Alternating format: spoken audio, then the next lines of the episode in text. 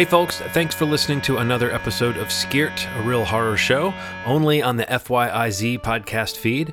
I'm John, and my guest this time is the one and only Ramsey Campbell, a writer with six decades under his belt and who gets justifiably laudatory blurbs from peers like Neil Gaiman, Guillermo del Toro, and Stephen King. If you've read him, you know why they say such nice things, as Ramsey is an acute observer of human interaction, uh, a, a, a gifted setter of pace and mood a clear lover of language who can really turn a phrase, and perhaps best for me, he's a purveyor of my favorite subset of genre literature, folk horror on the cusp of cosmic terror. Um, and maybe vice versa. Uh, he, anyway, he's a fellow who writes for a few hours every day, and he has about two dozen collections worth of short stories to show for it, as well as 35 novels. Uh, the most recent of which, Fellstones, was just published by Flame Tree Press. So, no two ways about it. It was a genuine thrill for me to chat with Ramsey, a guy who I found to be rather affable for a lord of the unknown, uh, and hopefully you will too. So, here he is.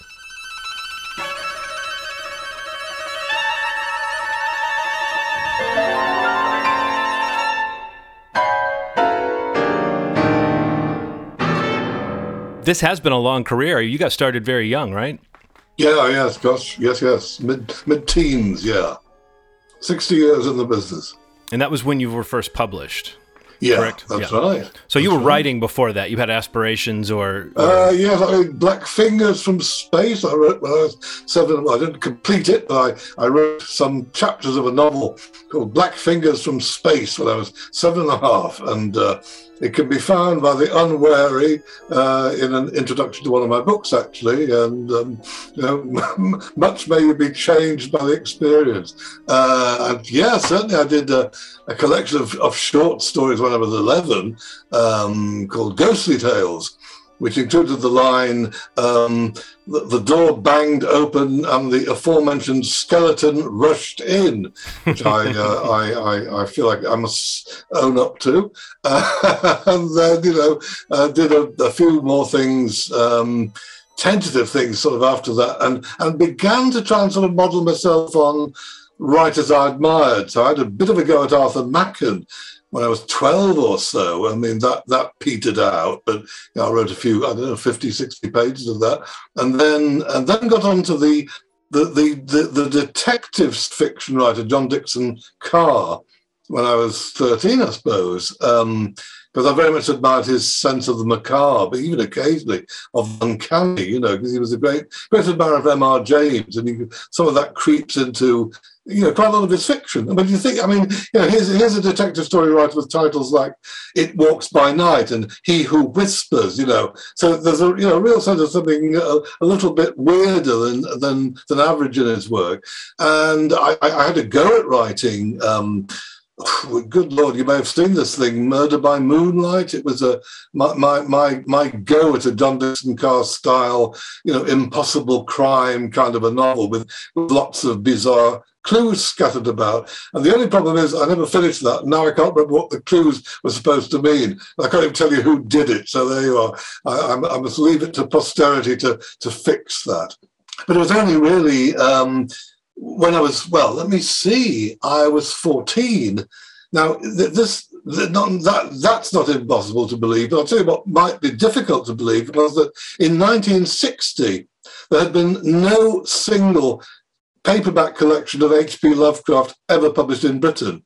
You couldn't find him. The occasional short story in an anthology, that's all you would get. Now, occasionally it would be something like the, the Colour Out of Space or a major piece, but even most of the, know, the major work you couldn't find. Um, you know, the Rats in the Walls, the Dunwich Horror, the Call of Cthulhu, you know, none of those. And so all of a sudden, here was this paperback, which is actually a reprint of a, a late 40s Avon paperback called The Lurking Fear, edited, I do believe, by Don Wollheim for, for Avon, um, now retitled Cry Horror, with a wonderful um, kind of loathsome creature on the cover painted by Richard Powers. And um, I remember thinking, you know, there's half a crown, two and sixpence. That's a whole week's pocket money. And do I even have this money on me? And if not, if I go away and get the money, by the time I come back, the book will have gone. I'll never have seen it again. But, you know, luckily I managed to, to scrimp together that half a crown, buy the book, spent the entire next day, gotta say, I, I, I bunked off school to do this, uh, just reading the book from cover to cover. And at this point, I knew this is what I want to do. I think yeah. you know this is this is my model. I want I want to do something like this.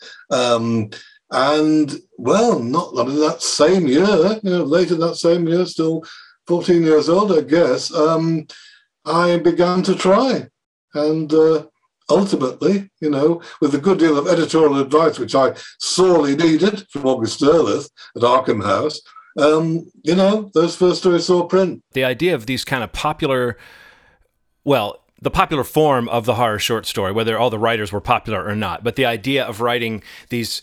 Uh, it's this kind of mix of, and it's something I wanted to talk about in regards to your style too, sure. uh, it, which is this kind of mix of the literary and the pulpy. You know, this this this knowledge that you you've sort of got the tease of something pulpy, teasing you along, but the the best writers, in my opinion, working in that field are the ones who can embed you in a reality uh, before they lower the boom, so to speak. And I think right, that like right. I would I, I, I would say that's a trait of a lot of those weird fiction writers. Some of the people you named, I mean, like Machen, um, mm. uh, Blackwood. Uh, that you know they, they they would draw these stories out, and there wouldn't be always these obvious uh, moments like the you know jump scare type moments. There would almost sure. be a, a, a, creeping sense of of dread that would be the real weapon, and that's such a an interesting effect to try to create. Yes, I think one of the things above all for me is the gradual accumulation of detail and you know accretion of subtle subtle hints and gradually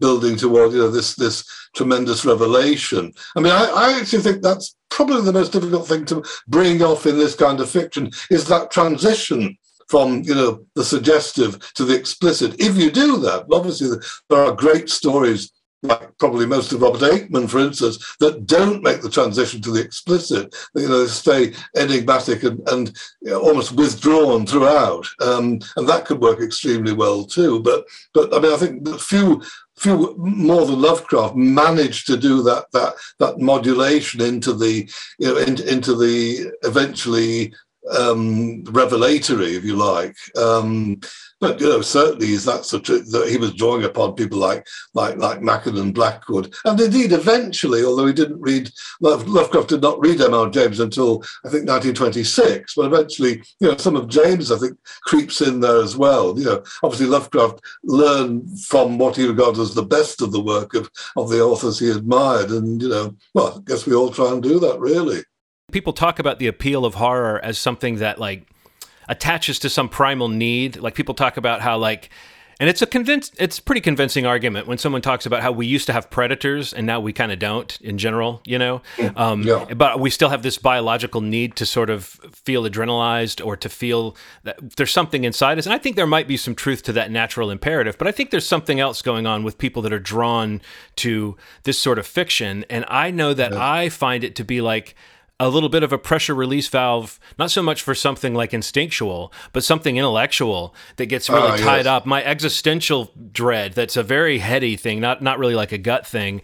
Um, I find that the the sort of fiction we're talking about, not just horror, but specifically weird fiction, really yeah. plays with that idea of just the malleability of reality and the malleability of your perspective on it. Very much so, yes, yes. And I, think, in a more general sense, I think it's the, the engagement of imagination. I mean, that's why I write fundamentally, you know, to, to, well, to engage my imagination in the writing, and I hope, you know, engage yours in the reading. That, I mean, by the same token, that's why I read in the field, which is not, not all that I read by a long shot. But I suppose from a very early age, I, I've valued the disturbing you know, wherever I could find in in any of the arts, you know, basically something that will, and also I guess something that will make you look again, um, yeah. which is true of criticism as it is of of fiction or of any any of the arts, I think. But you know that that sort of you know reacquaintance with reality, if you like, the, the turning it turning that little bit to look at it from a different angle, a different side. Um, and I think this is one thing that, that if you like, let's say weird fiction does, you know, especially well. And as again, as you say, you know, however wide we cast the net. I mean, I, I mean, equally, I mean, I cast mine extremely wide. I mean, obviously, we're gonna we're gonna net, net Kafka in there, but you know, um, yeah. I'll, I'll, tell you actually what my great formative experience was in terms of my attitude to, to the field. Um, when I was eleven, so this is, this years before the Lovecraft book came along, but there was a book called Best Horror Stories edited by John Keir Cross for Faber and Faber in Britain, which is a very august house. And I think it would be fair to say that that book falls sort of just between the, the horror comic panic, you know, the reaction against horror comics in the early 50s. And that also happened in Britain as much as it did in America with, you know, the, the questions in front of Congress. And shortly to come in Britain, we had the, the, the horror movie panic, or the, the horror, the sort of, you know, turning against horror, the media turning against Hammer films in particular, which were, you know, regarded as being sort of beyond, beyond acceptability. And I think in the middle of all this, Keir Cross as did Dorothy L. Sayers in the 20s, was trying to make a case for horror fiction as a form of literature and to reclaim it, you know, for serious literature, if you like. Now, this book, Best Horror Stories, you know, it contains people we would expect, like Poe, you know, M.R. James, Bradbury as well, you know, but it also had Graham Greene. Uh, it also had William Faulkner. Back then, it wasn't common to find a Rose for Emily, and that, that became an, an anthologist's favourite after that. But the, the, the, the, longest story by far in the book is Herman Melville's Bartleby, or you know, hmm. Bartleby the Scrivener, which is basically about a guy you know, fundamentally dying of being non-existent in, in terms of personality. It was a, a, literally a hollow man. And it's a 40-page novella. And the editor, the anthologist rather, says in his introduction, he you know he thinks many people will not take this to be a horror story, but he he thinks it is, and so it's here. Now here I am, 11 years old. I've spent well, fundamentally one week's pocket money because it's a hardcover book on just this one story in the book. And for me, it did fit. I didn't feel cheated. There was something there that kind of, you know, fitted into my growing sense of what horror fiction could be. And I think right there, you know, that that that was hugely formative and you know a shaping influence for me. You know, the the Bartleby thing is such an interesting thing because it it always struck me as like a, an eerie story, even though it wasn't always necessarily taught that way in, in school when we read it. No. I don't know that we talked much about those aspects. No. Of course, Moby Dick, for that matter, you know, there's there's plenty of weirdness in Moby Dick. Certainly. Well, I mean, I think that's an interesting thing. It's like this stuff maybe predates when those genres were sort of mm. set apart and so it was like a yes. melville a writer who was just trying to write in whatever form i guess kind of tickled his his muse um, sure. he, he was a guy who would throw those elements in but clearly he had some of that maybe sense of the weird in his mind but i think with bartleby yes. um, uh, there was a film made of it that was like a modernization, but the film yes, play, played yes. up played up the kind of Lynchian creepiness mm-hmm. when he's at the office. All he does is say, "I prefer not to," but yeah. when he's not there, there's no evidence that there's anything else to him either. No, that's right. And there maybe is some, if you want to. Um, uh, go into the weirdness of that, you can wonder like, is there a suggestion of some kind of force or entity or something that he's relating to but you don't need that at all for the for no, the eeriness no. of what he's going through. And it really does seem like talk about an existential thing. It's a very modern idea to be like okay you can go to this office building and do this job. And it actually if you could have like no soul like literally nothing to you and it would yep. take a it would take a little while for this existence to spit you out because it doesn't need you to have much of a soul. You know going and working being a scrivener wouldn't have been this massively fulfilling thing even if he wasn't Bar Bartleby. But since he's Bartleby, it's just a no go. But I think that it's interesting that you mentioned that because that's that great sense of, and you mentioned Aickman too, who could do that, take the tiny details that are ba- barely off the norm and make you notice them. Yes. He's the one writer I can think of who could describe like coming into a room and there's a bowl of oranges on the table, and he could make that somehow horrifying. yeah, yeah, that's right. No, it just occurs to me, it's never occurred to me this before, but just as we're talking, you know, I think that there is a sense in which, because I'm a great believer in the sort of tradition of the field, you know, the connections between the early work and more contemporary stuff. And it just occurs to me all of a sudden that isn't, isn't, can't we see sort of echoes of Bartleby and say Ligotti? And indeed in mm-hmm. Mark Samuels, both of them, you know, very concerned with with the, the sort of office existence as as as as, as, as a, a, weird mode of living. Yeah, and it's kind of just a, like an alienating existence, you know. Mm to be to be Absolutely. in that job. Well, we've talked a lot about things we love about horror and things that get us uh, into it. One thing I've seen in a little bit of interviews with you before is you you you kind of refer to an aversion to certain sort of occult cliches that a lot of yeah. horror is is is full of. And I wondered, is that based on just overuse, or do you object to those things based on how kind of silly they can seem, or just in general, maybe even beyond that? What are some of those those horror cliches that you try to avoid in your own work? Well, I mean, yeah, yeah, I think it's more overuse than anything. I mean, uh, but, but, but on the other hand, I would equally say, you know, if uh, uh, um, a suitably lively imagination brought to bear on them can, you know,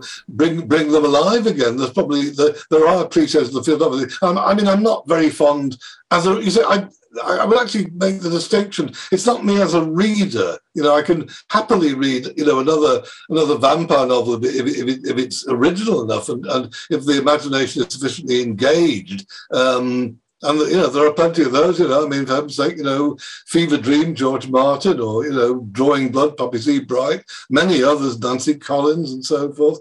Um, but but, but I, I you see I thought I would never write a vampire novel. Though technically speaking, I'm I'm fibbing because I did write one back in the 90s, mid 1970s. I did three adaptations of old classic Universal horror movies. So I did Dracula's Daughter, pseudonymously as a house name.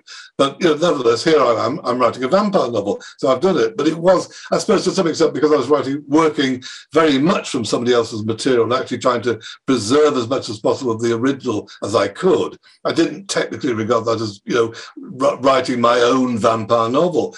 But, you know, came, oh, I don't know, not many years ago, um, the last decade actually. And I, I came up with a, a, the notion for a vampire novel. And it struck me as being sufficiently worth trying and it engaged me sufficiently that I went ahead and I wrote it. It's a book called 13 Days by Sunset Beach. And I, mm-hmm.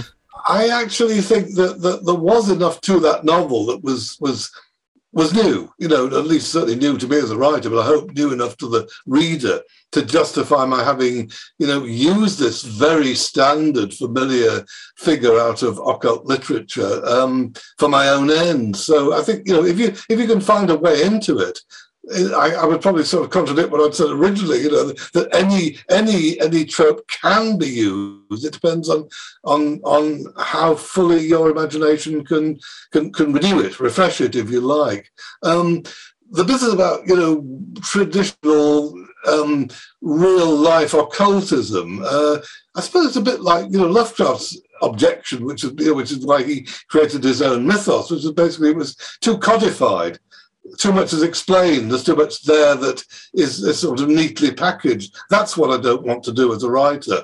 Um, I'd much rather suggest, you know, and and and spark off, um, so, you know, the, imagination rather than simply deal you um, material that you're already familiar with. And so for me too, you know, but for the very same token, when I started imitating Lovecraft back in my teens, you know, I didn't want to recycle the entities and so forth that he had already written about. I wanted to, at least, at very least, to invent things of my own and you know, see if I couldn't bring up something a little bit new.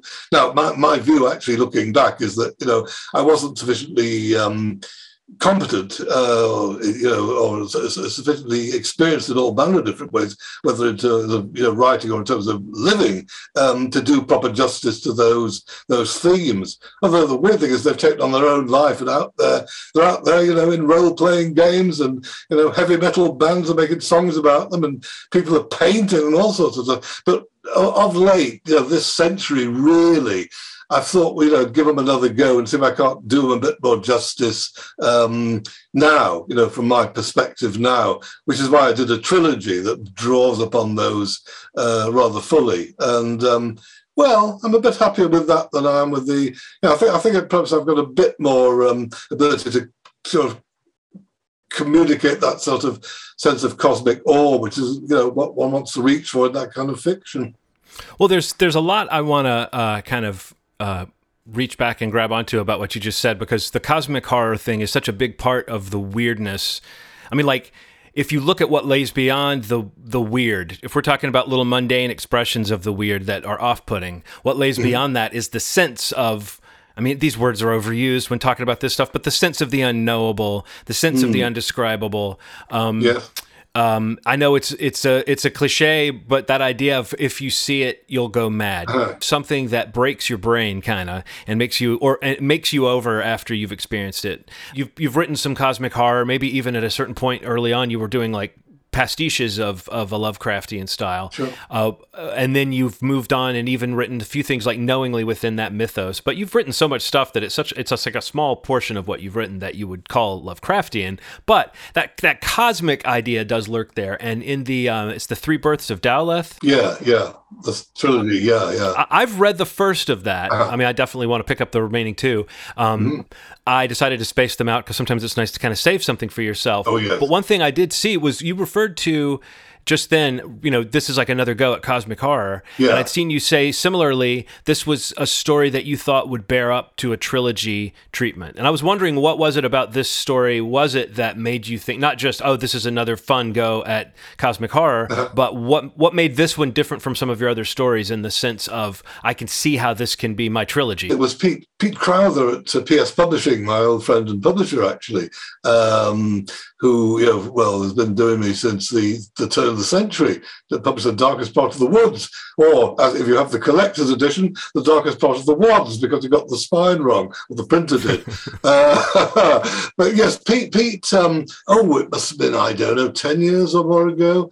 Um, yeah, he you know, gently but gently but insistently chivied me, saying basically, you know, nobody's done a, a horror trilogy, um, and you know, somebody ought to do one because he felt there was, there was real scope there. Now, actually, what two two things? There was actually, I think, the Clare McNally in the 70s or 80s of the Ghost House trilogy. So, technically speaking, I'd already been preempted. And by the time I actually wrote mine, of course, Jeff Vandermeer uh, you know, did the Southern Reach trilogy, which is, you know, very, very striking piece of work. Uh, but, like, you know, what the hell, there's room for both of us, obviously. Is this a technicality? Does Robert Bloch's Psycho series count as a trilogy since uh, he wrote three of those? yeah, I think we'd have to say it does. Uh, yeah, yeah, I'd say so, yeah. But uh, I suppose the difference is it wasn't conceived as one. Right. Uh, so obviously, you know, it was only much later that Bob decided he'd, he'd do the sequel and then another one after that. Yeah. In, in, the, the, that was exactly the thing for me, you see, that um, what held me back was that, as far as I'm concerned, the, the only reason to write a trilogy is, is if there is a reason to write a trilogy. In other words, you know, it can't just be a big, long novel chopped into three volumes. It, it, there has to be a reason, as far as I was concerned, for there to be three volumes.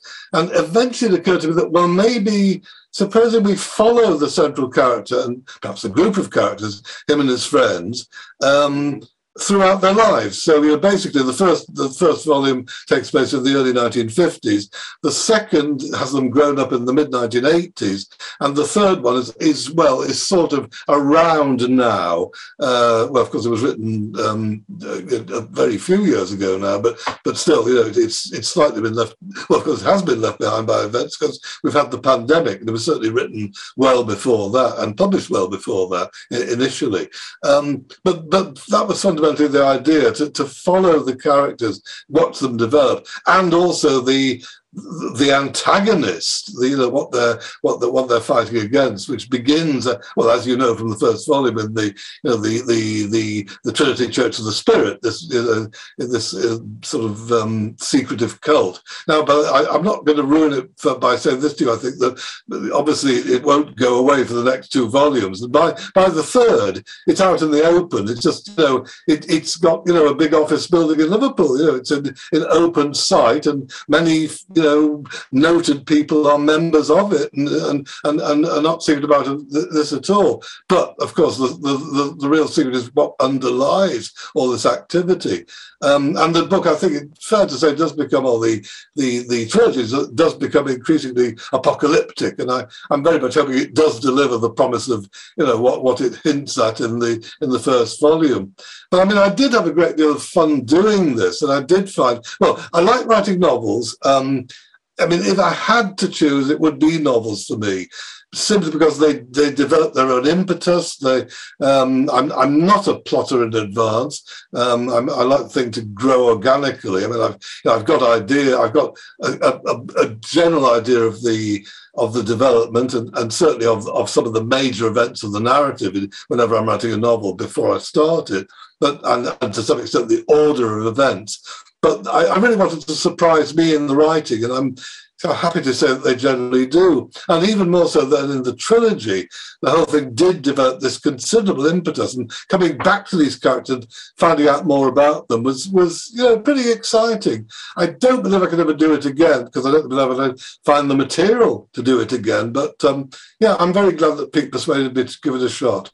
Well, you know, given the way you typically structure your stories, there'll be a backstory, but it's usually like a, a reasonably concise time frame or a storyline we're dropped in after a certain there's an inciting incident and then we get mm-hmm. a story and i do think that with the trilogy i mean the one thing i know from reading the first part of the trilogy the searching dead is that it does start in childhood and you kind of alluded to that and so yeah. you're going to follow these characters which is is a great way to give a story kind of an epic scope which is sort of like what makes a trilogy feel like it deserves to be a trilogy is if you do get a little of that sweep, and especially if, as you've said, the milieu kind of changes. But I was yes. wondering, just because this early story is written with such affection for the for the uh, kind of experiences, even though there's some dramatic circumstances that these kids are in, the the the friendships and the sort of childhood reminiscence of this story was really strong to me. And I was wondering, was there a lot of biographical detail that went into conceiving of these characters? Like the, the, the main character who writes stories about his friends and they call themselves the Tremendous Three.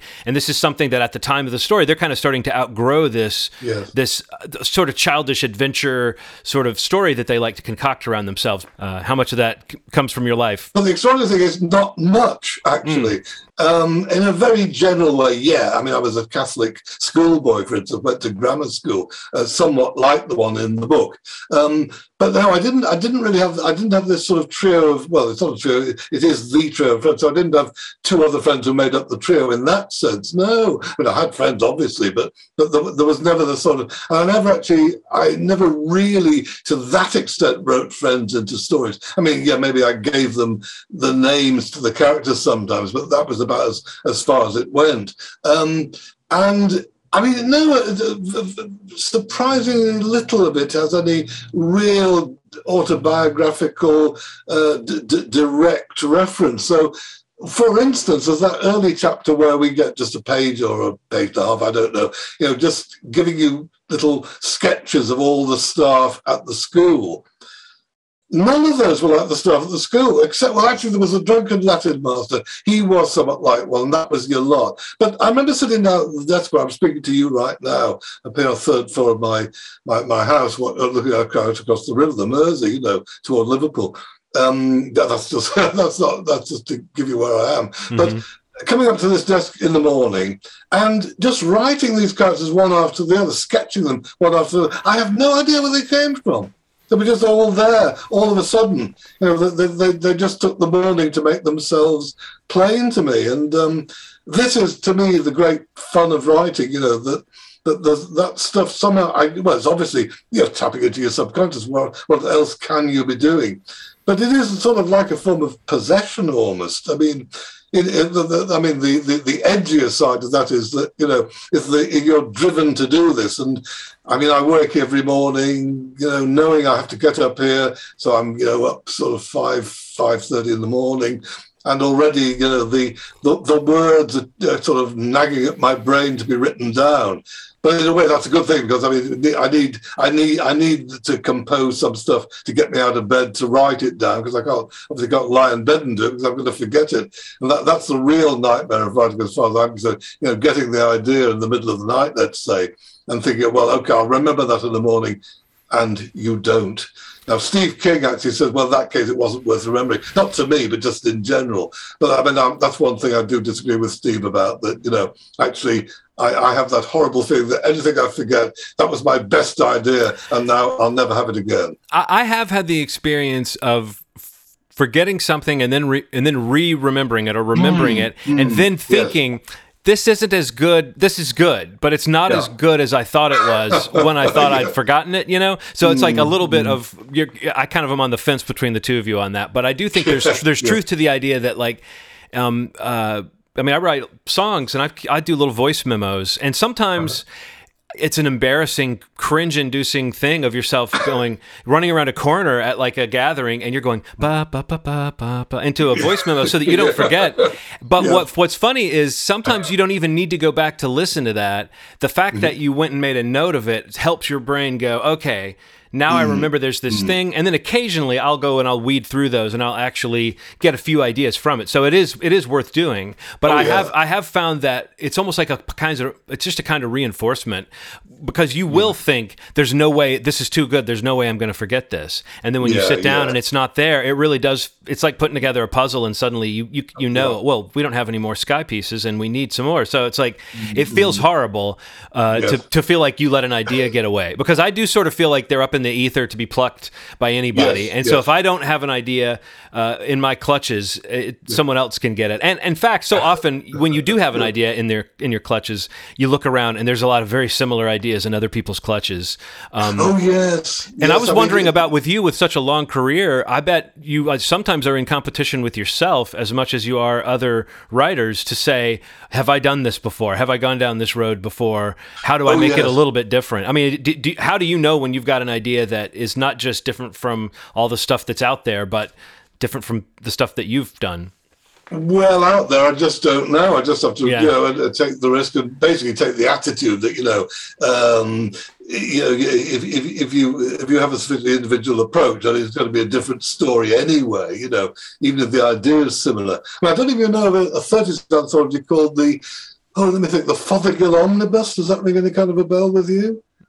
No, maybe not. It's, it's worth checking out if you ever find a copy. Yeah, I mean, what, the, what happens was this. I mean, the you know a, a, a, a distinguished roster of writers um, uh, were all given exactly the same plot Mm. by the anthologist, beginning, middle, end, even the twist and the tail, and they all wrote. So fundamentally, they all wrote the same story. And well, it, it is interesting to see how many variations there are on on you know such a such a, a, a, a an established theme. Um, but anyway, to come back to your question, now how do I how do I know I've not done it before? Well, I, I guess I probably have some instinct for that. You know, I, uh, although sometimes yes, it turns out to be a version of something that I've done before, and because I've come at it from a different direction, I don't notice. But with luck, the different direction makes it worth doing anew or you know, afresh, if you like. I mean, I have had the very occasional horrendous moment where. Oh, I forget what it was quite recently. Good Lord, I was proofreading the reissue of uh, of one of my uh, 80s novels. I can't remember which one. I'm afraid. Um, and I suddenly I suddenly thought, good God, I've just written that sentence again. You know, like 30 years later, or Mhm. maybe more than that, uh, and thought I'd never written it before. So I, this is something I suppose I have to try and guard against. So luckily. With the increasing amount I've got on the computer, at least I can throw a search into the into the whole thing and see if the same thing comes up anywhere else. Um, but yes, that, is a bit of a dread, uh, I grant you. But it's more in terms of phrasing rather than entire ideas. In fact, I've probably got more ideas than I, well, I do. I know I've got more ideas than I know what to do with. I've got notebooks full of the wretched things. So once I'm gone, they're, they're anybody's. Let's see who can else do something with them. I find it mind-boggling that you write your stories without plotting them. I understand that that you kind of have to leave some things for yourself to discover when you're writing. Yeah, yeah, that's right. But I also find it's very interesting to think of going through this kind of story and sort of trusting your instincts that you'll get there. Um, but I feel like that lends itself to a lead character who's kind of being an investigator or kind of, you know, almost like an old gumshoe Yes. going going around finding a little bit here and a little bit there uh, Sure, before sure. because because it's sort of like for this type of story to work, the truth has to be kept in the wings for a large Yes. portion of the story. Otherwise, you're getting into a, you know, maybe it'll be more like horror fantasy or it's a different kind of tale. But um, anyway, I just, I, I, I find that to be um, an interesting thing to think of having to having to trust yourself like that. Like when, when you say you really don't plot in advance, I mean, you literally mean you sit down with what characters, uh, a log line, sort of a, a conceit more than a story. Yes, and also, you know, so the, the major events I've got, I've got scribbled down the notebook, and you know, I'm, I'm, I'm, going to be gathering material for, for months at least before I, you know, set, set off on on the on the on the the novel. Um, it, it's it's when you kind of get uh, a sense that you know, the whole thing is is is kind of well reach, reach, reaching um, reaching term if you like you know all the material. It, it, it needs to be put out there now. Um, I, certainly I, have to work out the, the the more or less precise order of the early events to to start the first few you know to get going into the first few chapters. But after that with luck it should have gathered enough momentum of its own to to, to carry on. And nearly always also there are there are things that I put into the early chapters that I hadn't originally planned that are going to become much more crucial later on than than I would have realised, even possibly when writing them. You know, once I've often enough these days, you know, if I introduce a minor character who wasn't originally in my mind, that they are going to return in some form. They're going to be they're going to be more important to the development of the story than than I than I would have realised when I when I when I, when I invented them because you know they were they may just have been initially supposedly a you know a device, a convenience, but they they proved to have more life than that and and more significance within the narrative. And again, this is you know remarkable. This is a great deal of fun. I mean, the, the you know the bad side obviously is is is finding yourself out of the middle of nowhere with no idea of how you got there and no and certainly no idea of where you're going next. And again, you see, this is where I find that if I do reach that occasional, you know, moment of panic, um, that there's something earlier on that I, you know, just thought was a, a, a you know, a very a, negligible detail that is what I need now to to send me forward and, and to you know to to give the the, the to well to give the story more logic actually. Um, and I suppose this is just I think you're if you like, you know, getting on with telling the story, and the subconscious is getting on with its job and it's doing the, it's doing the job better than you're aware of while you're writing. At least this is what I find. And with luck, you know, I can still trust the old thing because I've got nothing else to work on.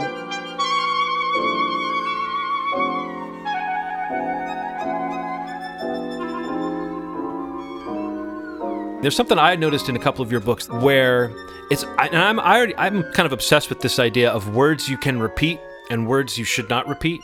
Mm. Um, meaning just word count in a in a script or in a in a story you know that like if you if you spend too much time coming up with synonyms for like a word like door or room you'll sound a bit yeah. foolish you'll sound like mm, you're, yes. you're, you're, saying aperture and you're saying chamber when you should just say door or room yeah. or you're saying uh, countenance when you should say face we're fine with mm-hmm. face mm-hmm. but then there's other words that it's like if i hear the word abattoir or something like that if it's in a if it's on a page 10 times i'm going to think that's down there too many times but i noticed in in uh, the the book Ancient Images and in the Overnight, uh, uh-huh. in both in both cases there was like one word that got used a lot in the opening chapters to set you up for like what are the clues that something uncanny is happening. In Ancient uh, Images, the word is stale. There's a oh, stale yes. smell that's perceived, yes, and the word yes, stale. Right. It's not that common of a word, and it's not like mm-hmm. on every page, but it comes up like maybe three or four chapters in a row.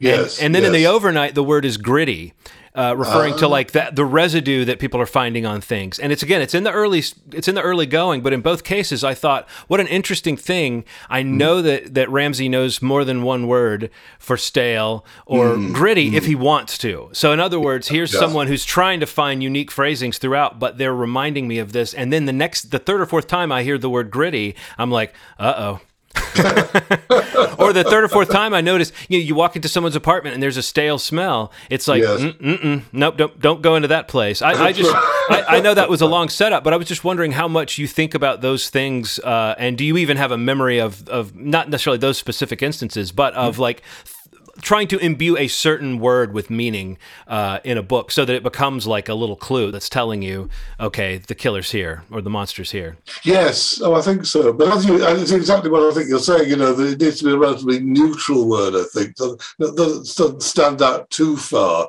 or, or, it becomes too obvious. I think so. Yeah, I mean, stale. I mean, it's, it's weird you should say that. I have just yesterday, I think, finished proofreading a reissue of Ancient Images, so I know exactly what you mean, you know.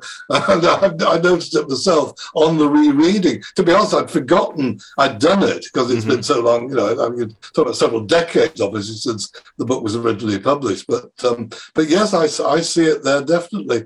I mean, well, I'll tell you what, a, a great instance of this in, in Lovecraft is in The Rats in the Walls. You remember uh, uh his plump friend and the word plump keeps coming up, and it you know accrues increasing resonance and uh, and ultimate uh, you know ominousness. And of course, mm-hmm. eventually, uh, if, if we haven't realised why, we certainly do at the end. Um, although you know, interestingly enough, and I'm, I'm thinking aloud here again now, but you know, Stanley Ellin in uh, Specialty of the House, there's one adjective. I think I might say it appears only in the final sentence of the story. And if you don't see it, if you don't see why it's there, then you think, well, what was that about? You know, what, what was the point of that story then? Right. Uh, but he, I mean, he does that very, very subtly, um, with great elegance and wit. Um, and yes, well, okay, I'll say no more than that. But it's, it's, it's, it's yes, it's. The, I suppose it's going back to something a bit, a bit larger in a sense that, um, to my mind, horror fiction or weird fiction, whichever, whichever term we'd like to use, for me, you know, of all the genres, it's the one that depends most, at its best, um, on the precise selection of language. Um, and uh, you know, the, the, you find this in Lovecraft and M.R. James. You know, I've tried to find it in myself, basically. If if we do believe that setting up atmosphere is all about bringing the reader into a a world that they can believe in and you, you know you can take pages upon pages to do it or you can do it in a few sentences it, you know depending on the style of writing you don't need no. quantity of words to make this happen but it can be like the right level of details like someone like shirley jackson mm. is great at she's like a very economical writer but she also does create a world and you sort of figure oh, yes. out where you are um, I, I yeah. think that i think that it sort of reveals something about the writer if if if if part of the appeal of horror is that it sets up a reality that then gets shattered, that writer is revealing what they think normalcy is. They're they're revealing what they think reality is, and it's like if you try to write your own, like write a happy family dinner, you know, and you'll be writing it, and you're like, wait a minute, this is very much my family's idea of a happy happy family dinner. To mm. another family, this might seem maudlin or sarcastic or yeah, whatever. Yeah. And I think as a horror writer, you have to sort of know, like, not just okay, what appeals to you or what seems mundane to you or atmospheric to you, but you have to sort of have a good guess as to like I mean, maybe it's all about just trusting your instincts and hoping an audience finds you. But I do think there's yeah. a bit of reaching out to an audience and bringing them in, especially because you know all these wild stories we've been talking about. They usually have some some strong grounding influence in them, either a character mm. whose whose details are very strong, or a job that is mundane, or a life that seems kind of boring until something happens. But like, I find that very interesting that a, a writer shows you their their idea of what normalcy is and what what what is there to be preserved or what it is that's shattered by horror. And i think that's something that yeah you almost have to have patience with your own writing. I mean it can't be that nothing's happening and you're just making people wait. You have to yeah. obviously be engaging with with that stuff. Like so if you're writing yes. a scene where quote unquote nothing happens um, figuring out how how to make that interesting and yet also maybe something I've noticed you do thread little details through even a very oh, normal oh, yes. scene so that you notice. I mean, again, about halfway into one of your books, most of your protagonists have had two or three things that they were like, did I see that? Or mm, was that mm-hmm. real? Like they're beginning to accept it. Um, mm, and I mm, find that's something yeah. that you really have to earn. I, I, it bothers me when characters in a horror story accept, uh, the, the supernatural too readily, you know. Oh yes, yes. That that that, oh, that is one bugbear of mine. Yeah, coming right back to that. One thing I try to avoid most definitely. It's something I I really you know don't care for at all in. Uh, in in, in some examples of the story of the genre, you know, um, because but obviously uh, we have to accept that some people are going to um, uh, uh, you know in real life you know some people will accept. I mean there's that brilliant thing in salem's lot where uh, where the, the the kid you know is the first i think to get onto the fact that there's a vampire on the loose because he reads famous monsters of filmland. And of course that is you know how it will work in real life. So i, I did like that certainly. But but but in general yes I, I get impatient with with characters who were too ready to accept. That's certainly true. Well, I mean, I guess this it, it's a double edged sword because I also get impatient with characters who exist to deny Mm, a, a reality that's being presented to them. And in fact, I think it's something you use rather artfully, and I, I have to believe very intentionally. Yeah. Is that a lot of the conversations in your stories are frustrating as a reader because we see how people are talking past each other. Oh, we see how the protag- the protagonist isn't explaining themselves that well, Mm-hmm. and we see that the person is reacting poorly. Um, and in fact, we're I, I- I hope we get to your latest novel, Fellstones, in just a minute. And I mean, it's just chock a block full of un- unsatisfying, frustrating interactions where where our where our main guy is really not. I mean, he isn't trying that hard to be understood by people. He's a bit he's a bit alienated and closed off. But like his conversations with his with his boss, his his girlfriend, uh, his his uh, his family that he's sort of estranged from and returning to, even people on the phone later when he has to call someone to bring a ladder. Yeah. Even those conversations are like fruitless in this almost Kafka esque way. And I was just wondering, like. Is that is that? I know that you talk a lot about the humor in your work. I guess we can dive right into Fellstones then with this with this idea. Um, is that something that I mean? Is that kind of part of your worldview that these little meaningless interactions are very frustrating, or do you do you deliberately seek to in your in your fiction sort of find the the humor and again some of the the cringe in just in just miscommunication? Oh, a bit of both, really. But I suppose know, what, what it always has to be for me is uh, I want to, I have to believe that this is how it would go. You know, that this is how these characters would uh, interact, um, and that you know there, there is some basis in, in, in a general sense of you know how people behave. And you know, I, I think I think yeah, I, I think it's there. I mean, perhaps it has become a, a bit of a, of a of a style of mine, uh, but all the same, well, I mean, I have sufficient fun with it, and I hope other people do as well.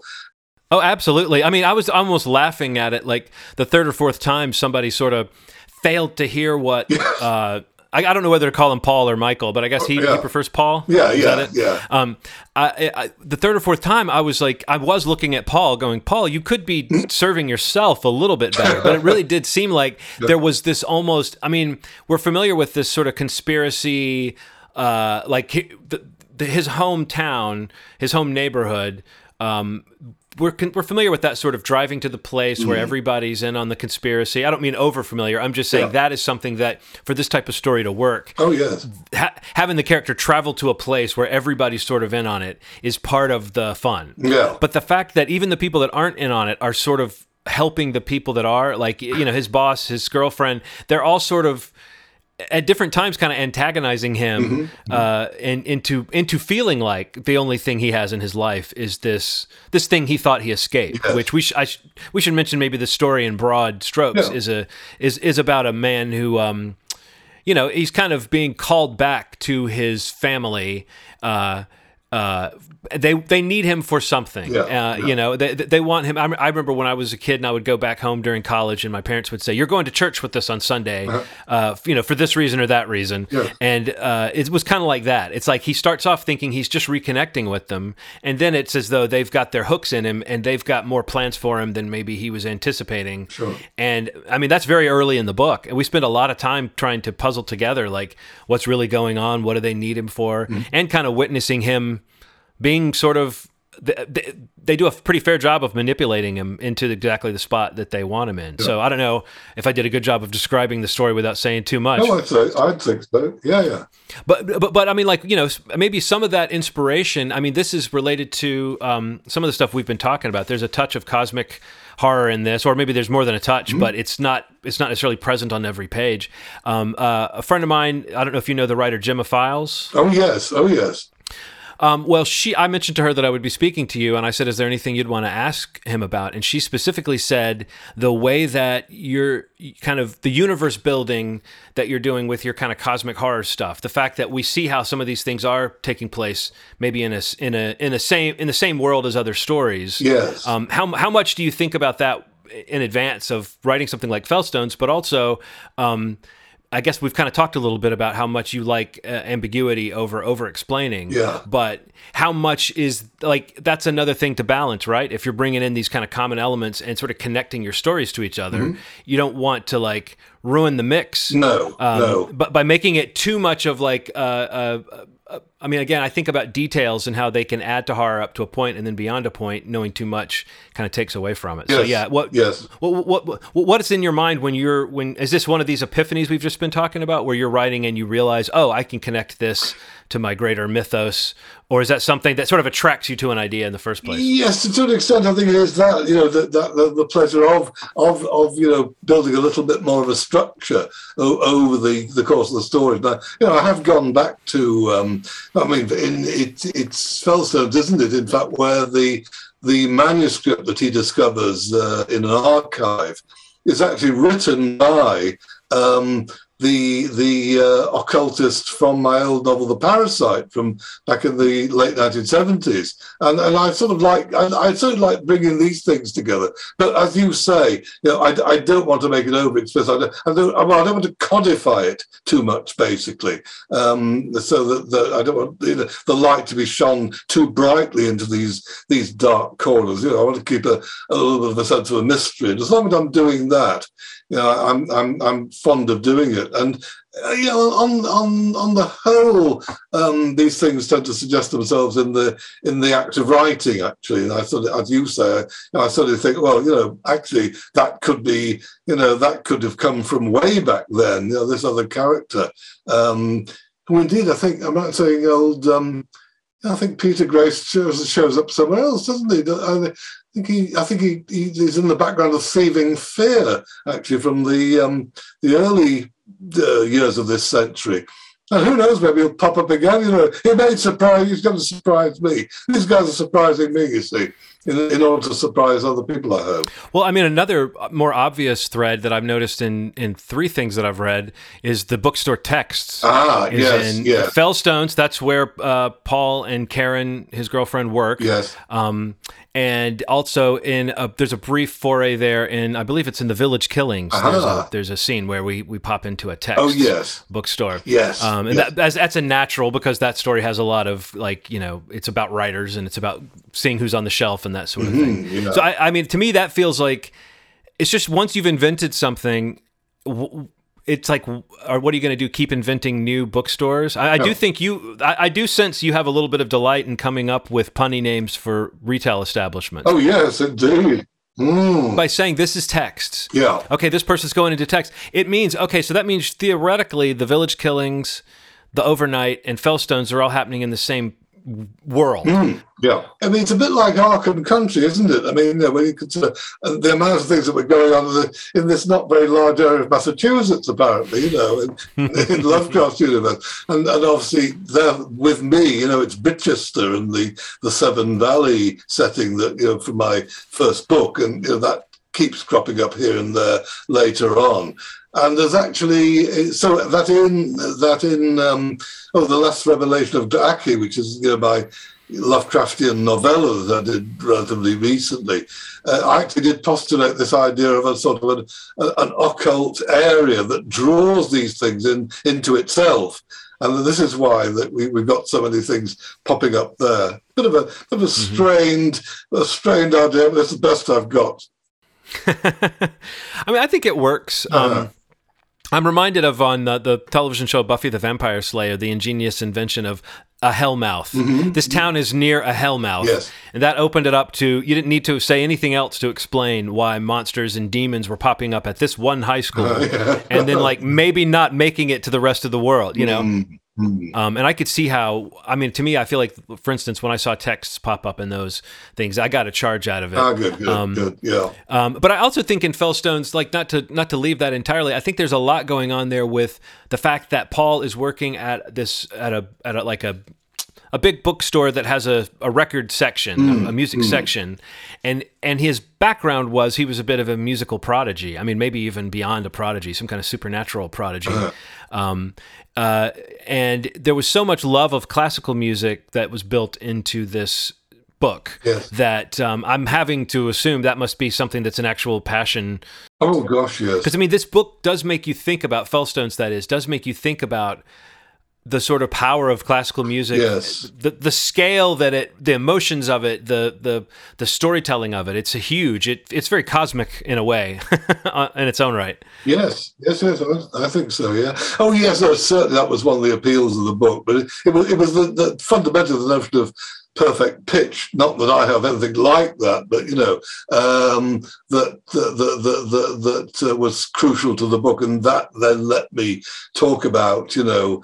Uh, and you know, drop in little uh, insights as such as they are from my own, you know, love of classical music. For want of a better term, classical, you know, it, oh, it's not really classical, you know, in a sense, stops before romantic music, but but it's you know, it's the best term we've got, I think. Because equally serious music doesn't really work because you know it's is is is I don't know is is Mozart's musical joke more serious than you know Paul McCartney's yesterday? I don't think so. So you know, it's impossible to find a, a, a truly apt term that classical will have to do. But yes, yes, that was. I mean, just as um, writing something like Ancient Images, you know, let me, you know, uh, well, if you like, indulge my love of old horror movies, you know, and um, the grin of the dark with with um, the silent cinema, and so it goes on. Um, I mean, I, I probably, you know, I've probably got another movie background novel in me yet if I could really think what to, to do with it. So, mind you, I have written a, a book of a book of movie uh, reviews, so maybe that's how I get those things out. And let me tell you, I know this is irrelevant, but just just so that you're I can shock you and your and your listeners that um, one of my present things nearly completed now is a, a something over seventy thousand word monograph on the Three Stooges.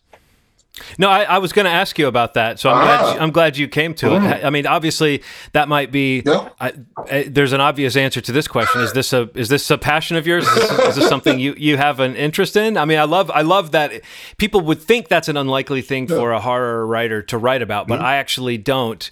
Um, I wouldn't be the first person to point out that horror and comedy sort of strike at similar places. They, they both rely on surprise, Mm-hmm. and they both sort of there's sort of a physical reaction almost that you have to a good joke and, and to a good scare. Yes, oh, that, that's that's right, that's right. And also, they, I mean, they're not unique in this, but they both depend hugely on timing. You know, the actual timing of of of of, of your of the work, and um, and I think also that there- is a sense in which some some kinds of horror, some kinds of comedy, you know. Um, stylize material sufficiently that we can ad- address things we would ordinarily not want to address. Um, I think they certainly have that in common. And there are all sorts of other things too. Um, the, the Stooges was something I came to gradually. I was, well, I was and am really a Laurel and Hardy man, and and Keaton and Chaplin, you know. Um, but but the Stooges, I you know, I I, I became, the more I looked at them, the more interesting they became. I've recently seen them on, on British television in the I guess it would be the 80s actually, that they ran the short films in the afternoons. And initially, I didn't think they were terribly funny, but I kept going back and looking. And when Sony did a, a very good um, chronological series of all the short films in, in slipcase sets quite recently on DVD, I, I, bought all those and watched them, and I began to think, well, there really is something interesting here. And uh, eventually proposed this monograph. Uh, P.S. Again, their their movie uh, imprint, Electric Dreamhouse, um, encouraged me, and so you know, it's it's. I think it is nearly completed now. It's been years in the making. Every time I thought it was done, it wasn't, but uh, I think it nearly is now. So, do you have like a thesis uh, uh, statement, so to speak, or is it more just a history of them or I, no, an, I think it's, I- think it's more a personal experience. I think it's the history of my personal experience, really. And you know, the, the more I looked, the more I saw, and certainly in terms of of their career and the way the films were were put together, and this extraordinary uh, development as the, their pro- career progresses, that material begins to be recycled and um, you know edited so that different character, different uh, members of the of the troupe are playing different roles in different films, uh, but using the same footage. Um, well, you, know, you, you, you, you must read it to find out. I definitely will. Okay.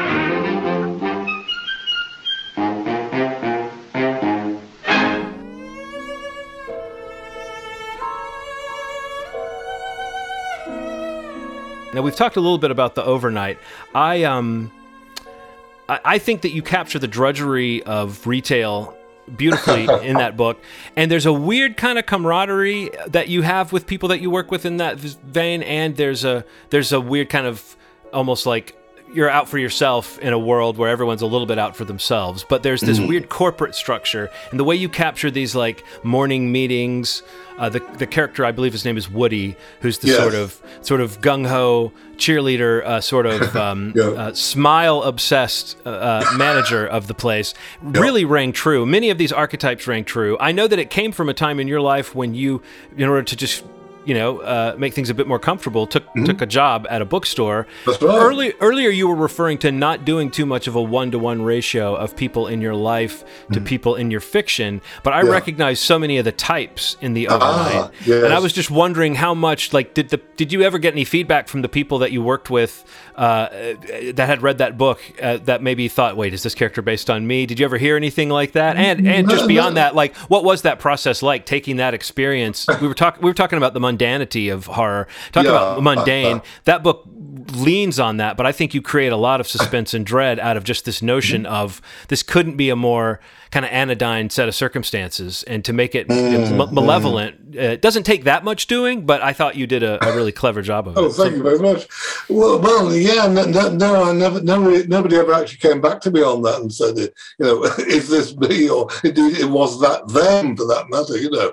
Um, but but they, but because they were, I mean, the, not, none of the characters were directly based on anybody in the in the shop. I just tried to you know do a you know a, a, a, a decent sort of varied canvas of or cast of of, of characters. Um, I mean, originally I thought it was just going to be a short story. You know, having worked in it was Borders actually, sadly, you know, now gone the bookstore chain.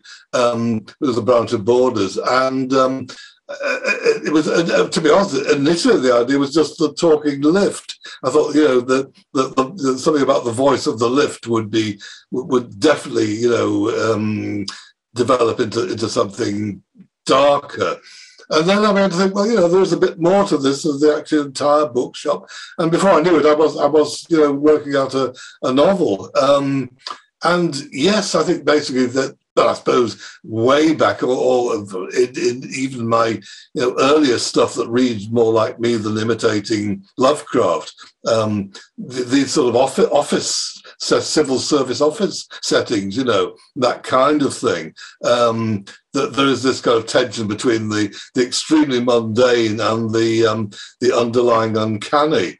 Um, I suppose if I had to think of the, the huge influence on that, and one of my great favourite stories in the film, or great favourite writers in the film, it, it, would be Fritz Leiber and Smoke Ghost, where you know the, the the supernatural comes out of the banal setting rather than invading it, and that, that's a, to my mind, an absolutely vital turning point in in the development of the field. And I think that to some extent is where the overnight is coming from. There are two things going on there. Like there is like an ancient underlying evil of some sort. Yes. That's yes. like ge- that's like geographical to this mm-hmm, place. Mm-hmm. And then there is something. There is something like the corporate nonsense that's being layered on top of it by this store. There yes. like like the fact that Woody as a character remains in the antagonistic in the way that he is throughout the story, both mm-hmm. as a manager and as someone who it's almost like because of his devotion to this store,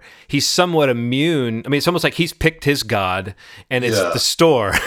yes, yes, yes, Which is a very strange thing to say, but you almost feel yeah. like that insulates him against some of the mm. consequences that other people are facing because other people are mm. doing very normal things like trying to get the hell out of there or trying try, trying to find a friend whereas yeah, he's yeah. got this sort of allegiance to something that is like uh, sort of imaginary in the face of the horror. Mm-hmm. But I mean, that's a case where the horror is not clear to all the like. There's not a group of characters who realize something's going on until you're de- you're deep into the book. No, exactly. And by that time, you've established all these characters through their their sort of point of view chapters. Mm-hmm. Um, mm-hmm. I was wondering how did that that format, that structure of a book, how, how did you decide to do it that way? Because it really does take a little while. In fact, I had to flip back and forth a little bit sometimes to make sure I wasn't conflating two characters, but you've got I don't know a, a dozen or so points of view that we follow Yes, in that right. story. Did you get lost yourself at any point? I don't think. I hope not. I hope not. I don't. I don't think so. No, it was more the appeal, really, of of everybody's viewpoint, not uh, um, uh, be, be, being put together, so that everybody was seeing a little bit of the total picture, but nobody was seeing enough of it to to be to, to be able to be aware of just how terrible things were were getting and were about to get. Until, as you say, the the actual overnight itself, where you know they can't avoid knowing some of what's going on. Those inventory nights, I worked for the Apple store for about seven Ah, years, and it, yes. it didn't matter what position you worked in the store. When it was inventory time, it's like an all hands on deck situation, Mm, and it's yes, sort of like yes. maybe you're coming in shifts. Some people are coming in and leaving around midnight, and other people are coming in uh, and staying through the night. But it definitely was Mm. like a, a again a very relatable. I started. To, uh, there were some moments in that where I was just supplanting the break room and the back room of the Apple store. I couldn't help but like the, the manager's office, the way it's closed off and it's part of like another area, all that stuff. I was picturing uh, the place I used to work because it was so, Yes. it just started coming back to me so much. In your story, it's people having to straighten things that they know they just straightened.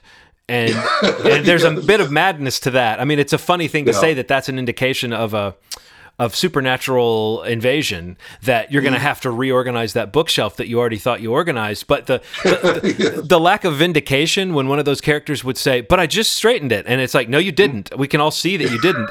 Like moments like that, you're right. They, that's that character's private nightmare, Yes. and it doesn't. Yes. It doesn't. They don't have enough details to make it into a, a public nightmare until it's already pretty Yes. pretty horrific for for many of the characters. And you're very mean. There's th- some of your deaths. Some of your deaths can be very mean. I like the fact that in that story you can't really guess if you were to look at the opening stretch, you wouldn't be able to guess maybe who are the survivors or who are the No, who are the characters no. that have a little bit more life to them. You know, you wouldn't. And I think that's maybe part of the magic trick that you can pull too with a large group of characters is.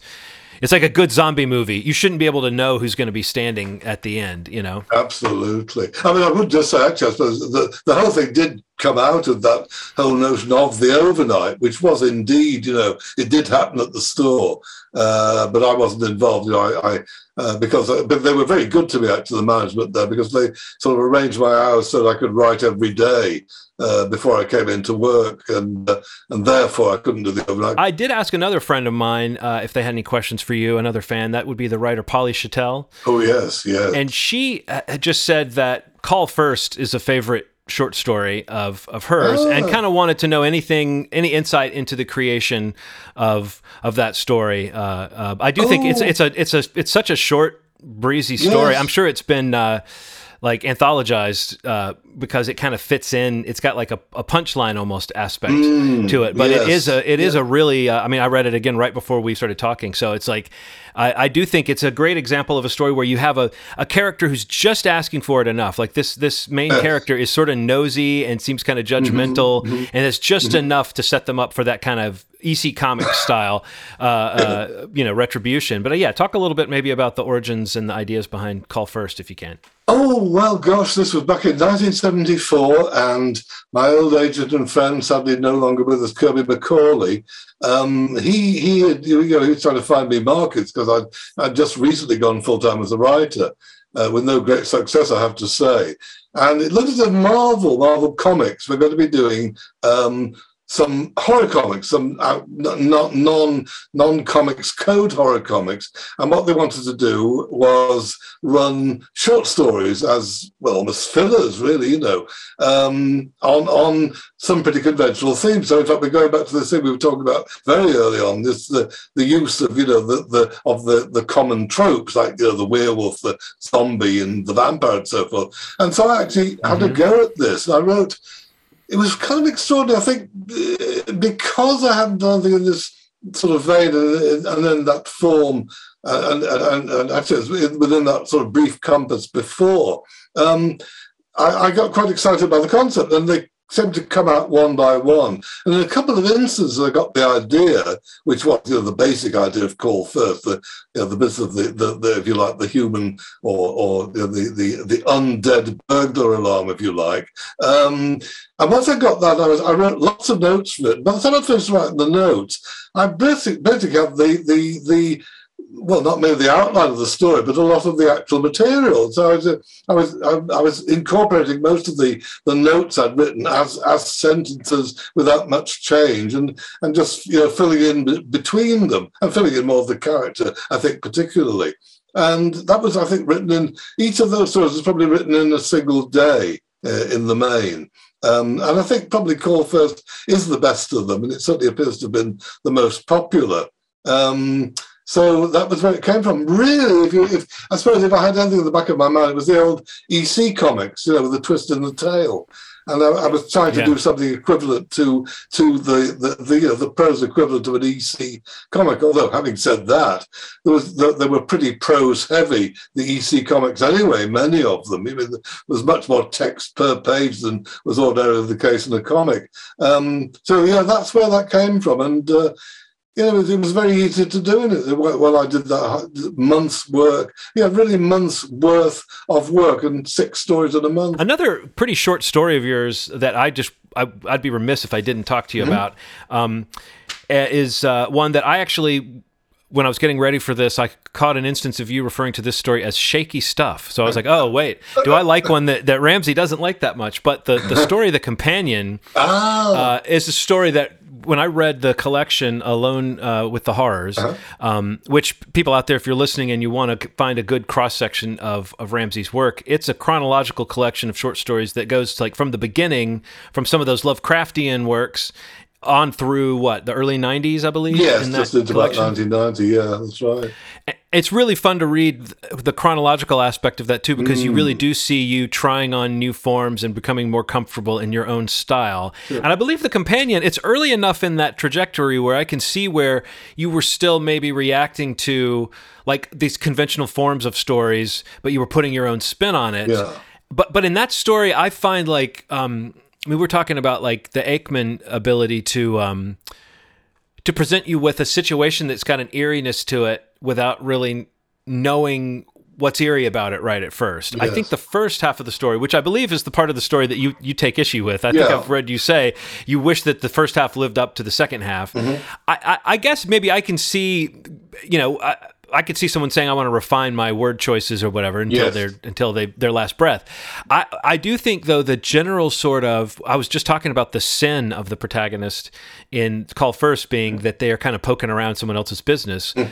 I think that I like that the sin of the character in in the companion is just that they're sort of they're kind of just exploring. I mean, they're almost yeah. like they're not thinking about the fact that they could be stepping into something a little bit scarier. Mm, the character yeah. is is a person who likes to go on holiday or vacation and likes to go to theme parks and, and yeah. fairgrounds.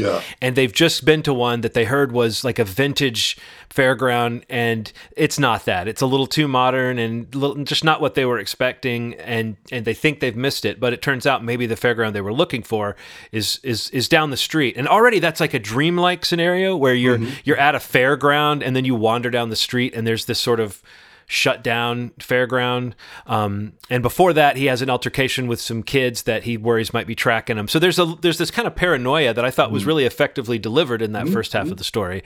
Um, but I definitely can see how you might think the real meat of it is what happens once they get to the old fairground, yeah, which yeah, is yeah. which is like debatably whether it's still running or not. And the only ride that's running is a ghost train ride, and those rides have always been creepy to me because of how clumsily mm. they, they attempt to be creepy i mean i find like the the weird the badly made dummy that comes comes out on a metal arm to scare you there's something about the poorly madeness of it and the, mm. the jankiness mm. of it that makes it scary to me it's like yes. the way a killer in a, in a homemade mask or something in a slasher film can have a weird kind of freakiness to it yes. so i just yes. i just feel like that's a brilliant setup and it's sort of I mean, it's kind of dreamlike. Like the story sort of ends before anything really formative happens to the character. Yeah. But just the notion that the story ends with some level of confirmation that there is a, a, a an intelligence behind uh, the experience that they're going through, that they're not alone in this ghost train cheap fair ride. Um,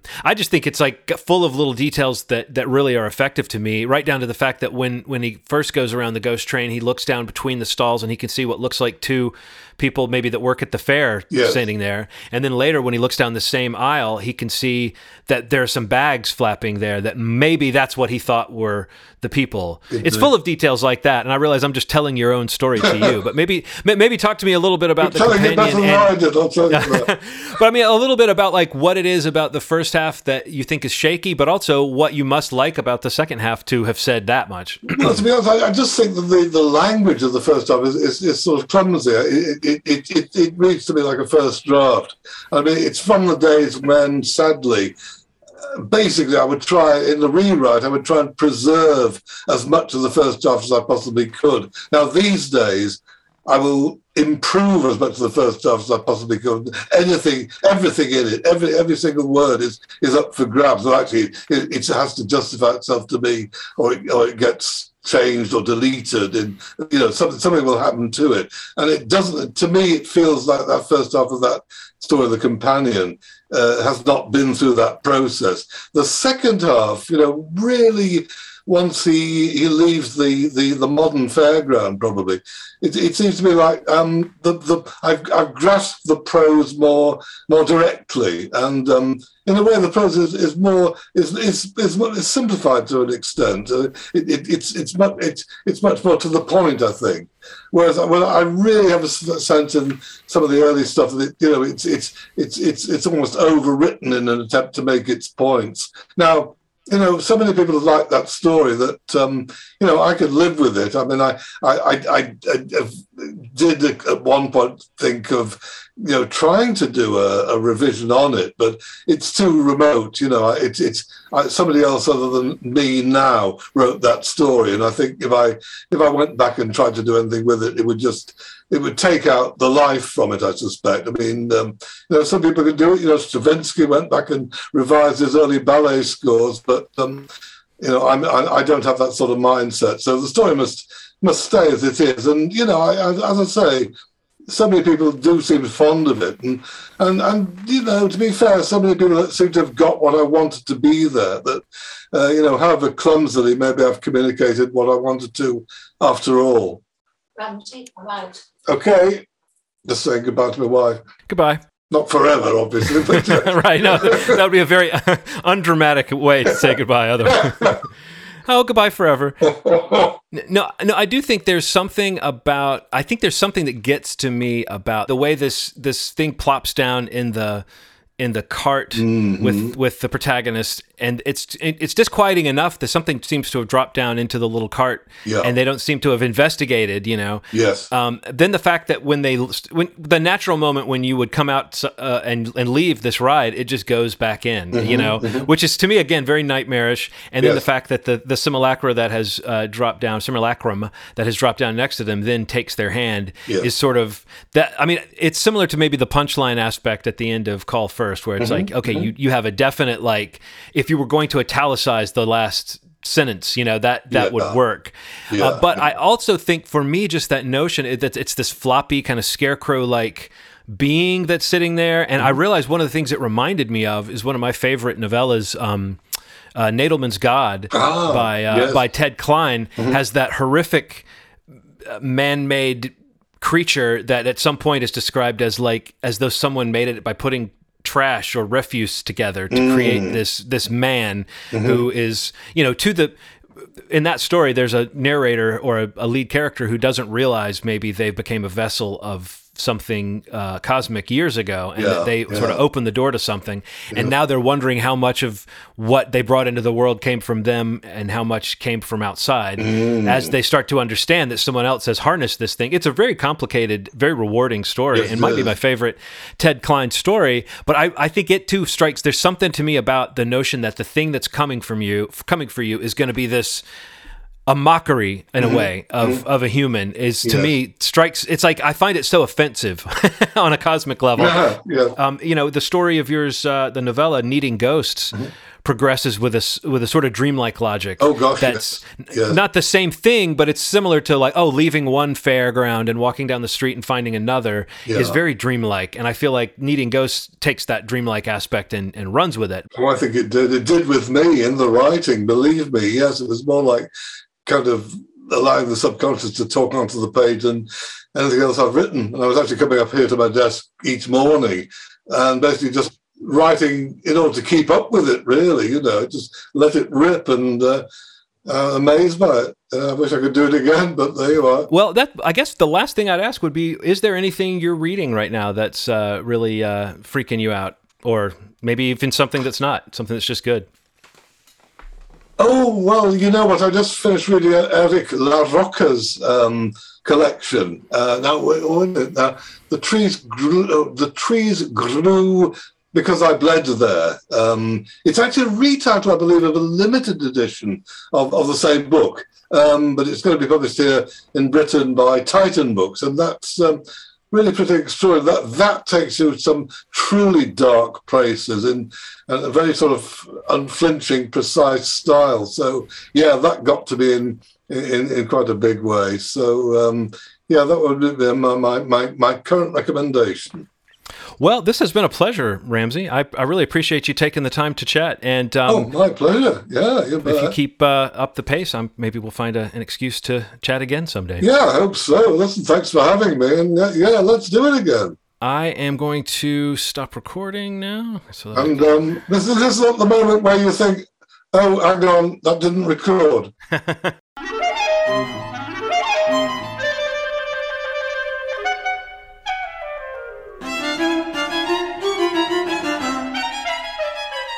I'm just glad this wasn't a Ramsey Campbell short story because the recording came out just fine with no spectral noises on it. Uh, be sure to pick up Fellstones if you haven't already. The best place being flametreepublishing.com because you'd be supporting an independent press by buying it direct.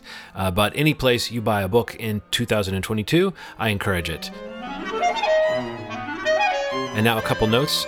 The background music you heard during this show came from a 1968 recording of Olivier Messiaen's appropriately titled Quartet for the End of Time, which was recommended by Ramsey when I asked him to suggest some pieces that might fit the tone of the show. And lastly, you can find this show and other podcasts like it by following FYIZ wherever you get your favorite podcasts. That's right, FYIZ, a single podcast feed with multiple shows on it, a fact that leaves many confused and others merely indifferent. Anyway, that's all for now. We should probably get out of here.